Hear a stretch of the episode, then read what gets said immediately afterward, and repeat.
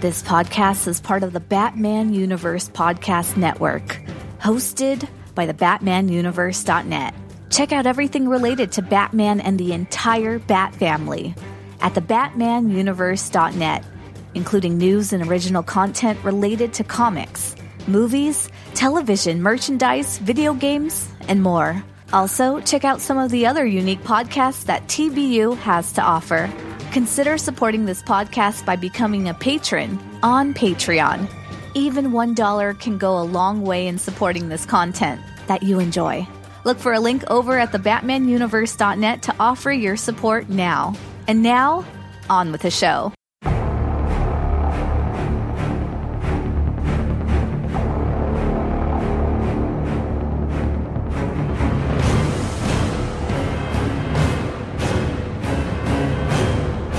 Greetings, Gothamites. Lane here. Welcome to episode 12 of Batman Books The Dark Knight in Prose, where the only pictures are those formed in the imagination. In part 3 today, we will cover chapters 5 and 6 of Batman the Ultimate Evil by Andrew Vachss. Thank you for joining me today. I hope everyone's doing well.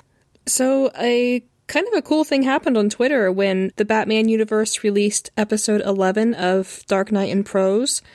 Who should comment on that tweet but the man himself, Mr. Andrew Vachss? He said, This add anything to the conversation? And he gave me a link to one of his web pages regarding child sex trafficking in Thailand. A side note for the rest of this book, I'll post that link that he sent on the show notes. I replied to him, Hello, I'm honored that you commented. I was going to hold on to the link until later in the book, but I changed that decision, and I finished with, Many thanks. He replied, Thank you. I write for openly disclosed reasons. Actually, one reason, so I especially treasure all forms of word of mouth. So, yeah, very cool. Another exciting thing happened last week. Well, exciting for me anyway. I bought a PS4 Pro. The original plan was to wait until my birthday in August, but some sort of switch was flipped in my brain, and I decided I needed one ASAP. A local gaming shop had a used one, thankfully, so I got a little bit of a discount. It also had a sale where you could get two pre owned games for a discount. I made with the grabby hands and bought Spider Man, which I've heard great things about. And you guessed it, Arkham Knight. I left the store financially bruised, but when I turned on Arkham Knight for the first time, any hint of buyer's remorse just melted away. Honestly, I'm shocked. Shocked, I say, that I managed to get anything else accomplished during that first weekend. Too bad the PS4 isn't backwards compatible. I had flashbacks from the days of yore where if I wanted to play my Nintendo 64 instead of the GameCube, I'd have to begin the process of unplugging one and plugging the other one in. And usually that involved, you know, reaching behind the TV where the light was dim and trying to find out is that the white feed or the yellow feed? Anyway, so when it came to switching between my PS3 and my PS4, I had, I guess, accepted as a foregone conclusion that I'd be doing the same type of switch, just in HDMI form. But then I realized there are multiple HDMI ports on TVs nowadays. There's room for both PS3 and PS4 in my life. I'm so happy. But yeah, I've been having a blast playing Arkham Knight, of course. Alright, um, let me shut up now so that we can dive into Chapter 5, which starts on page 35, by the way. Chapter 5, Scene 1. Eight nights later, at the end of a 10 hour shift, Bruce Wayne and Deborah Kane sat across from each other in a back booth of the otherwise unnamed open all night diner. Deborah was on her third cup of black coffee. Bruce was still nursing his first glass of tea. Is it always like this? he asked. His face, usually a fleshy mask of blandness, was creased with the pain he had seen so many times in the past several nights. Sure, it gets more or less intense depending on a whole lot of things, but this is about normal. Normal? Being beaten by a drunk, whipped with an electric cord, scalded down to third degree burns, left alone for four days with nothing to eat except dry cereal, sodomized by an uncle. All of that and more, Deborah said. We learned that Deborah dropped the Mr. Wayne days ago while yelling at him to call an ambulance for the baby who had been shaken into permanent brain damage. The rest of the scene is dialogue heavy, and while the subject matter is dark, it's a good time for. Rest in Peace Theater is proud to present That Time Bruce Wayne Confuses Sick with Sickening. Special guest star, Chris. Remember the first case I went on with you? You said it was a Category 1 case, remember? Yes. What are the other categories? Do you remember the one on Baxter Street? Yes. How could I forget? That woman was insane. Imagine thinking she could bake the devilment out of a little child and. Put him in the oven to do it? That's category two. Crazy. Genuinely crazy. Like paranoid schizophrenia or obsessive compulsive. Or any other diagnosis you want. Can you do anything with them? With some, sure. With others, no way. The man in the nice apartment. The one right off the drive? Yes. He was category 2 then, yes? No, Bruce. No, he wasn't. But incest. I mean, with his own daughter, his own little girl. Are you telling me that isn't sick? That's just what I am telling you. Like most people who have never seen it firsthand, you have sick confused with sickening. What you saw there was classic Category 3 people who hurt children for their own pleasure and their own profit. But. I'm confused. He said he loved her, and he was just. Love? sure. He loved that child. The same way he would love a good steak, for the pleasure it gives him. Nothing else. That poor little girl will carry that ugly weight the rest of her life. It doesn't matter what laws you choose to govern your life. They could be the laws of God, the laws of nature, or the laws of mankind. Incest violates them all. It's not sick, Bruce. It's evil.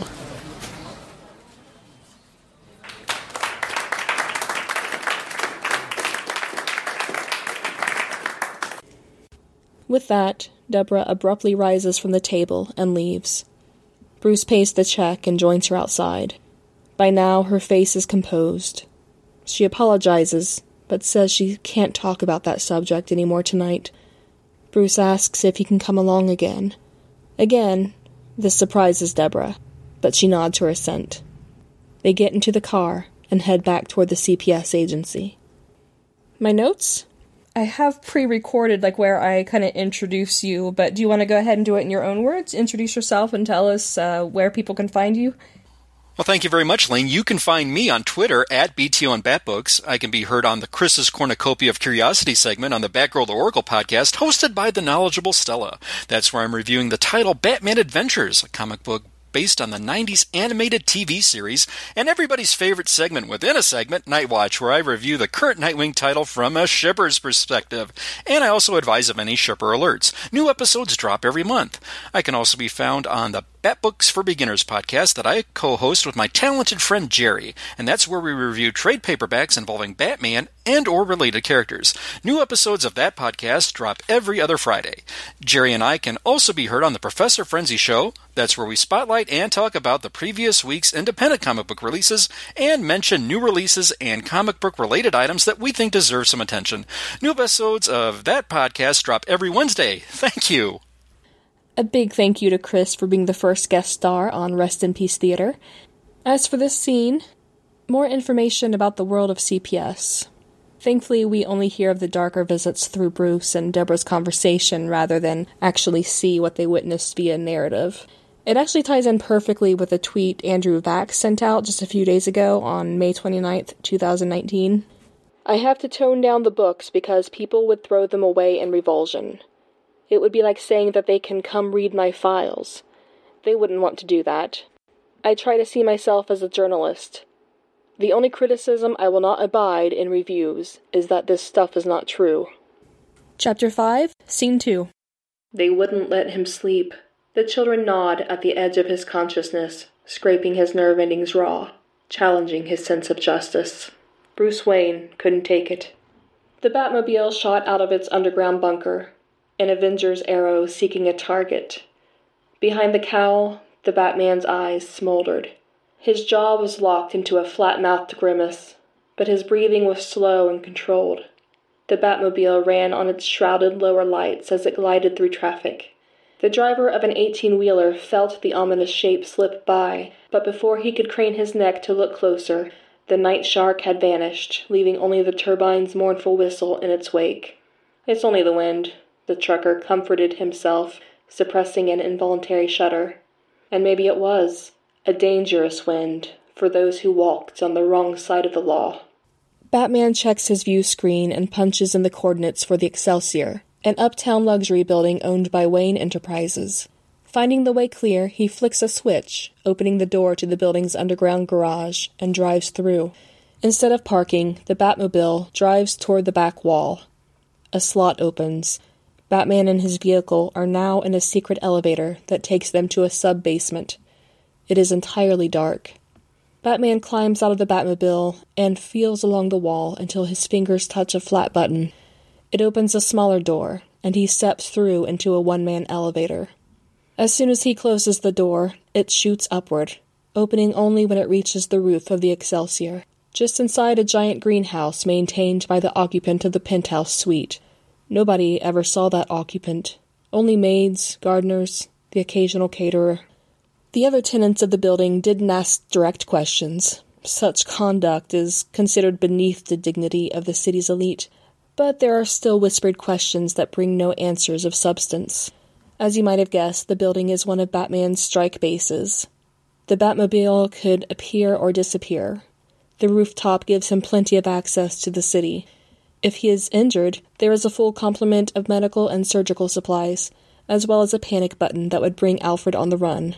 Now it is time to hunt. My notes? The scene basically just sets up the existence of the penthouse strike base. I'm assuming he could have done all this research in the Batcave, so maybe something important will happen in the penthouse later. I made a note from the beginning of the chapter when he talks of the nerve endings being scraped raw and that Bruce Wayne couldn't take it. Bruce Wayne can't take it, so he becomes Batman, someone who can take it and try to do something about it. I'm not sure if that was intentional or not, but if so, it's a nice subtle nod toward the two very different halves of our favorite Gothamite. Or maybe I'm reaching, yeah, that's possible too. I also love the part of the truck driver really only feeling the Batmobile slip by, but it's so fast and so camouflaged in darkness that the driver thinks it must have just been the wind. I absolutely love that little detail. And it's sort of how the tenants of the Excelsior can feel that there's something off about the penthouse, but they can't quite figure out what it is. There was even a mention of the place being haunted by ghosts. The idea of a one man elevator is a bit claustrophobic to me, and I'm not someone who considers myself very claustrophobic. My brain went straight to, but what if there's a malfunction? He'd be stuck there forever. But it's Batman. Not only does he have a comm link with Alfred at all times, but he'd probably easily get through the top of the elevator car and then make his way onward from there either using a grappling hook or just kind of shimmying up the walls. He can get out of there, it's fine. Me, on the other hand, I'd probably be found decades later by a geocacher. Chapter 5, Scene 3 The apartment was right off Gotham Drive, just inside the diamond spine of the great city. The Batman watched from one rooftop away, watched the light go off as the apartment dropped into darkness. Something he didn't understand pulled him magnetically to that spot. He knew who lived there. The incest offender who told Deborah Kane how much he loved his little girl. But what was he doing? A tiny red dot popped into view. The Batman narrowed his gaze across the gap. Yes, a cigarette. The child's father was out on his balcony, looking down at the city, enjoying a last smoke before going to bed. Going to bed with. The Batman felt a trembling inside his chest, a hot, burning sensation behind his eyes. How easy it would be to just. No, he said to himself. I took an oath. The authorities already know about him. I can't just. The crime fighter stayed at his perch, rooted as though turned into petrified wood, standing long after the creature had finished his cigarette and gone inside. After the man disappears into the apartment, Batman again whispers aloud, It's not enough. Twenty minutes later, he takes out his frustration on a burglar who was just making his way out of an apartment window with a bag of loot over his shoulder. Batman tells him, Drop it. The burglar mutters, I'm not going back to prison, and pulls a pistol from his coat. That, of course, is not a good idea. Batman knocks the gun from the burglar's hand. The burglar dives for it, misses, begins to fall. Batman instantly dives forward, sliding on his stomach, grabbing for the burglar's foot as he disappears over the edge. Batman's slide takes his upper body past the edge of the roof, but he's too late. The falling man screams, his last words a curse. The Batman pulls himself back to the roof and feels, deep in his soul, a tremor that is new to him. He doesn't like the feeling. My notes? You can almost feel how badly Batman wants to destroy the man with the cigarette. But he manages to walk away. Lucky for the Category 3 man, unlucky for the burglar. At first, I was really confused on the scene with the burglar. It mentioned him being a second story man, and I was like, well, how is he falling to his death so far below? I don't understand. And then I had a an, an inspiration, and I did an internet search for the term second story man. And apparently, a second story man is a burglar who enters through upper story windows, not necessarily just the second story. So, who knows how high they are up on the roof? Second story man, I learned something new. Fun facts for Chapter 5 The advantages of having a turbine engine include 1. A very high power to weight ratio compared to reciprocating engines, 2. A smooth rotation of the main shaft produces far less vibration than a reciprocating engine. Disadvantages less efficient than reciprocating engines at idle speed. The Batmobile doesn't idle. That does it for Chapter 5. We'll take our promo break here, and when we come back, we'll start Chapter 6. Stay tuned.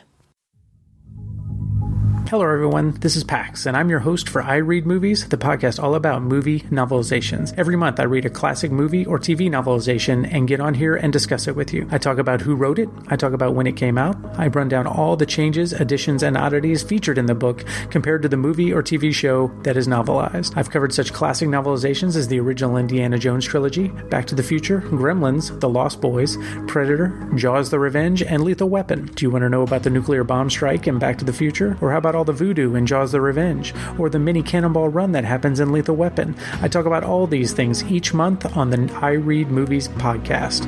I read these books so you don't have to. Get it on Apple Podcasts, Stitcher, and Google.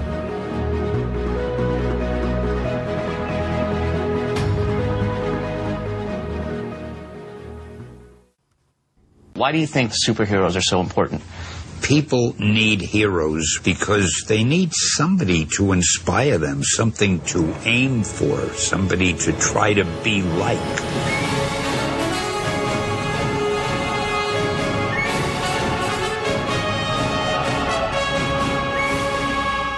One is the man of tomorrow, with powers and abilities far beyond those of mortal men. The other, the Caped Crusader, carrying out a solemn vow to spend his life warring on all criminals. For seven decades, they've been the world's finest heroes.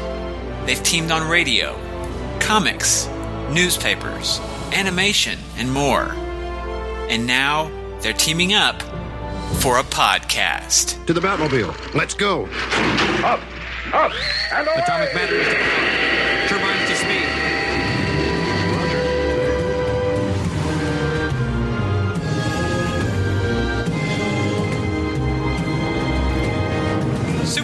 Batman celebrates more than 70 years of the world's finest team, with randomly chosen stories featuring the Man of Steel and the Dark Knight.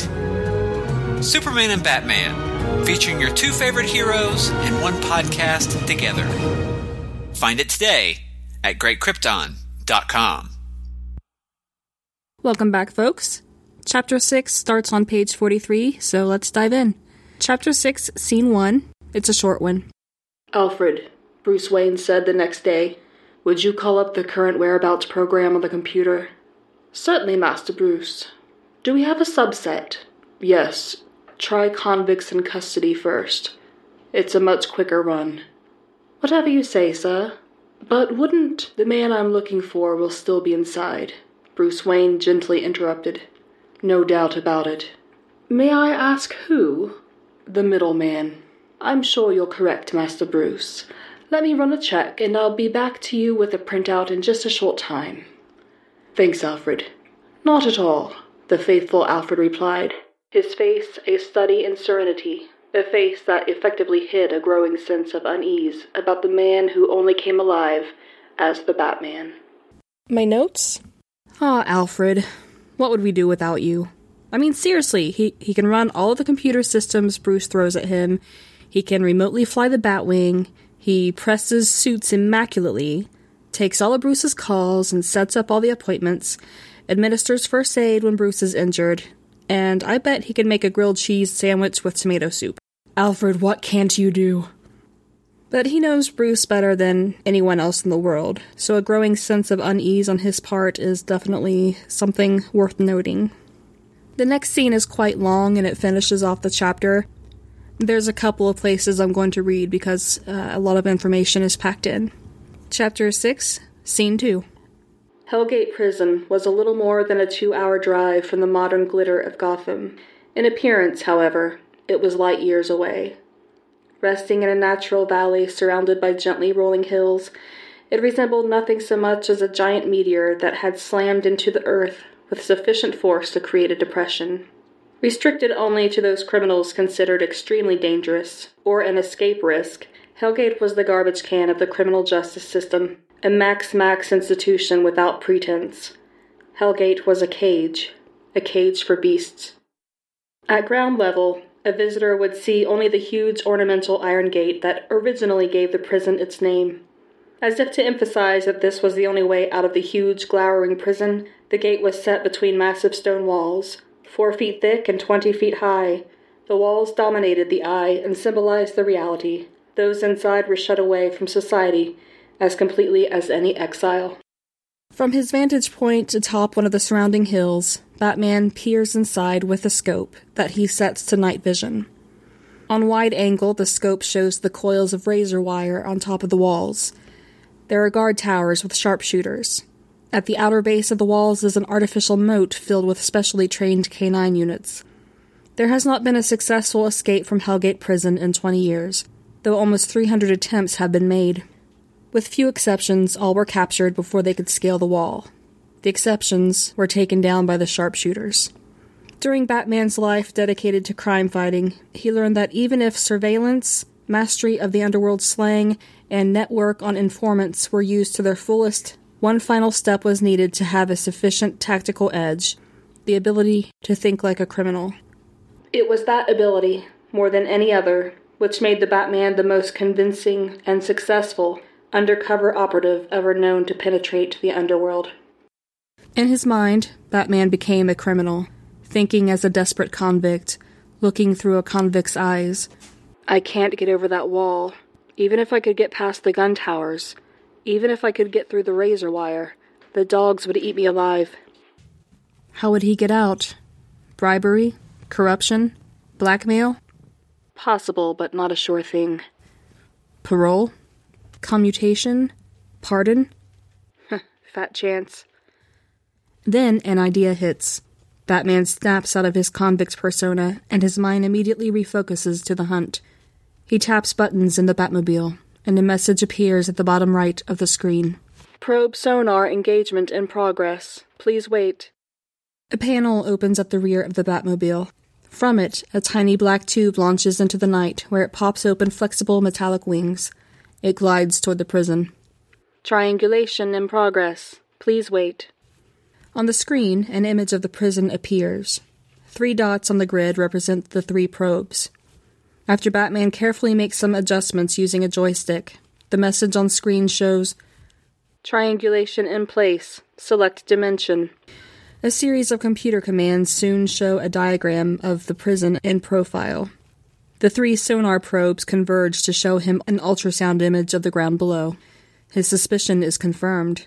A deep tunnel runs beneath Hellgate Prison, beginning somewhere in the hospital wing, running parallel to the prison, and then veering left, heading for the back wall. Batman determines the tunnel to be only 12 feet short of the wall. Estimate time needed to complete tunnel 600 to 1900 man hours. depending on variables such as weather conditions, implements used, and the individual strengths of the diggers. Batman muses that no matter how many prisoners are in on the tunnel plot, only one or two can dig at any one time. Potential escapees will be waiting for a long time for the tunnel to be finished, but Hellgate is anything but short on time. He brings up information on Sylvester Sistrick, aka the Middleman. Penal law offenses, criminal solicitation, conspiracy, criminal facilitation, theft, forgery, fraud, gambling offenses, prostitution offenses, disposal of stolen property, money laundering. Open prostitution offenses. One Martin Despain, a known pimp with five prior felony convictions, obtained a license to operate a fitness gym. In fact, the premises were used as a massage parlor. Most of the information furnished on the license application was fictitious. Sistrick arranged a meeting between Despain and Charles Montaigne, an employee of Gotham Licensing Board. Despain bribed Montaigne. The license was granted. It was later discovered that Sistrick was paid $20,000 by Despain to set up the meeting, and also $3,000 by Montaigne as his broker's commission. Personal contact with prostitution offenses? None. Note, subject has no personal contact with any crime, hence his AKA, the middleman. Sentence serving? Individual or cumulative? Total. Total, all crimes, all counts, 1,588 years. Actual time to parole eligibility? Seven years, four months, eleven days. The Batman examined and re examined the data. One more question for the computer. Location Narrowcast. Hellgate Prison, Wing Number 5, Tier Number 3, Cell Number 1. Batman brings up the location on the screen, then commands the probe to switch to thermal video.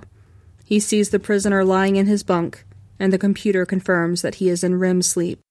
Alert! Additional data available. Request? Yes. Perry Trauma Scale available. Run? Yes. The Batman's eyes were riveted to the screen. The Perry Trauma Scale was named for Dr. B.D. Perry, shortlisted for next year's International Contribution to Humanity Award for his groundbreaking research into the biochemistry of trauma. Dr. Perry's thesis was that deeply traumatized children process information differently than those not so afflicted.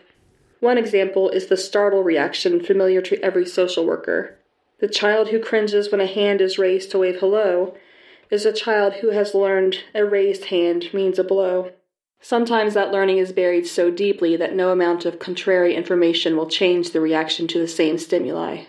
Perry's work was still in progress, but his trauma scale, which measured past trauma recorded, was now used in all child abuse screenings. As the trauma scale ranking is obtained by reading brainwave patterns while a subject is in a sleep state, much of the wind had gone out of the sails of the false allegations movement.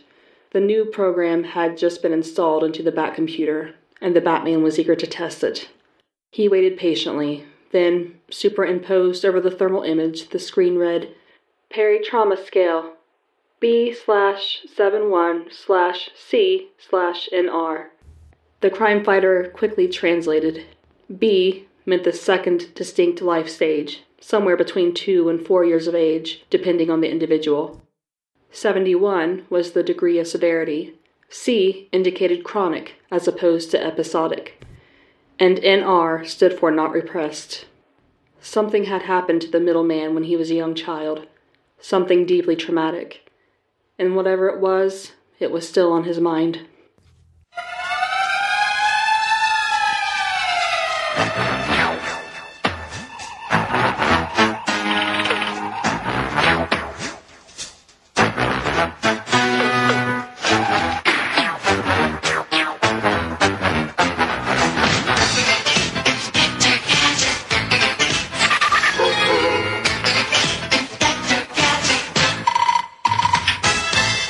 Batman is the OC Inspector Gadget, hands down. I was surprised at how far outside city limits Vachss places Hellgate slash Blackgate prison.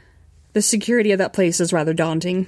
And because it's described as the trash can of, you know, the worst of the criminals, my guess is uh, distance from the city is ideal to keep them away from other citizens.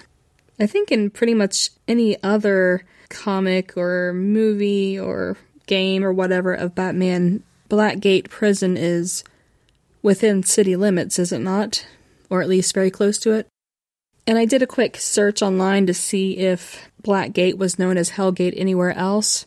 Upon a cursory search, it just mentioned that Andrew Vachss used the name Hellgate for this book. It's also really cool seeing Batman switch his way of thinking to that of a criminal. He'd make an excellent profiler. Well, except for the fact that he doesn't need the job, nor would he be good at following rules, and he might not work well with superiors. And why use a government vehicle when he has the Batmobile? Okay, on second thought, he'd make a terrible profiler, but he makes an excellent vigilante. In this scene, I definitely got my gadget slash detective work fix. We got a little bit of gadgetry in book number one, the novelization of the 89 Batman, but we're definitely getting a much broader range of gadgets here, and I absolutely adore it. I don't think we've seen him use any kind of grappling hook or anything yet. So far, everything has been used for surveillance or research. Very cool, very cool. It's also intriguing to see the middleman's traumatic childhood sort of taking an effect on Batman. It's not something he usually considers, but I don't put it past him. I mean, he's hard nosed and likes to feed people their own kneecaps, but he's not without moments of empathy.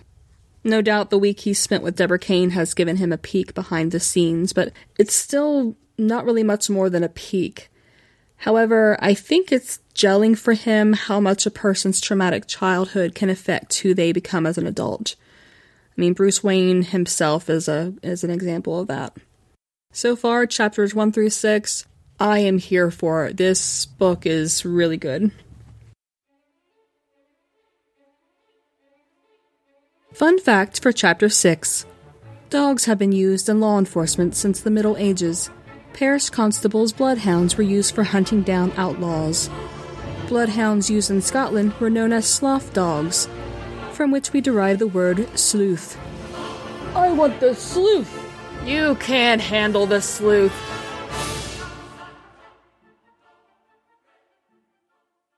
That does it for Chapter 5 and Chapter 6 of Batman, The Ultimate Evil. Next time, we'll cover Chapter 7 and 8.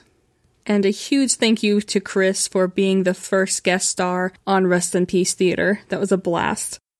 As always, you can contact me on Twitter at batmanbooks underscore DKP or on Gmail at darknightprose at gmail.com. Until next time, Gothamites, happy reading! Batman is copyrighted to DC Comics and was created by Bob Kane and Bill Finger.